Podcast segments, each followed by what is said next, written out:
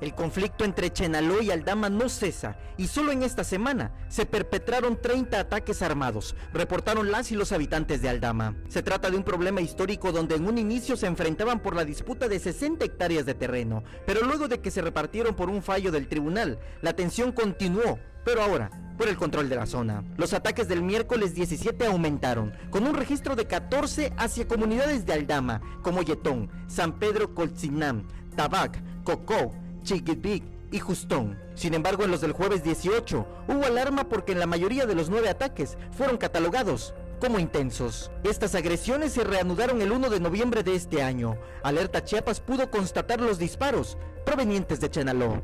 Chuchte 1, que va hacia la cabecera del Dama también sí, por Chuchte 2, eh,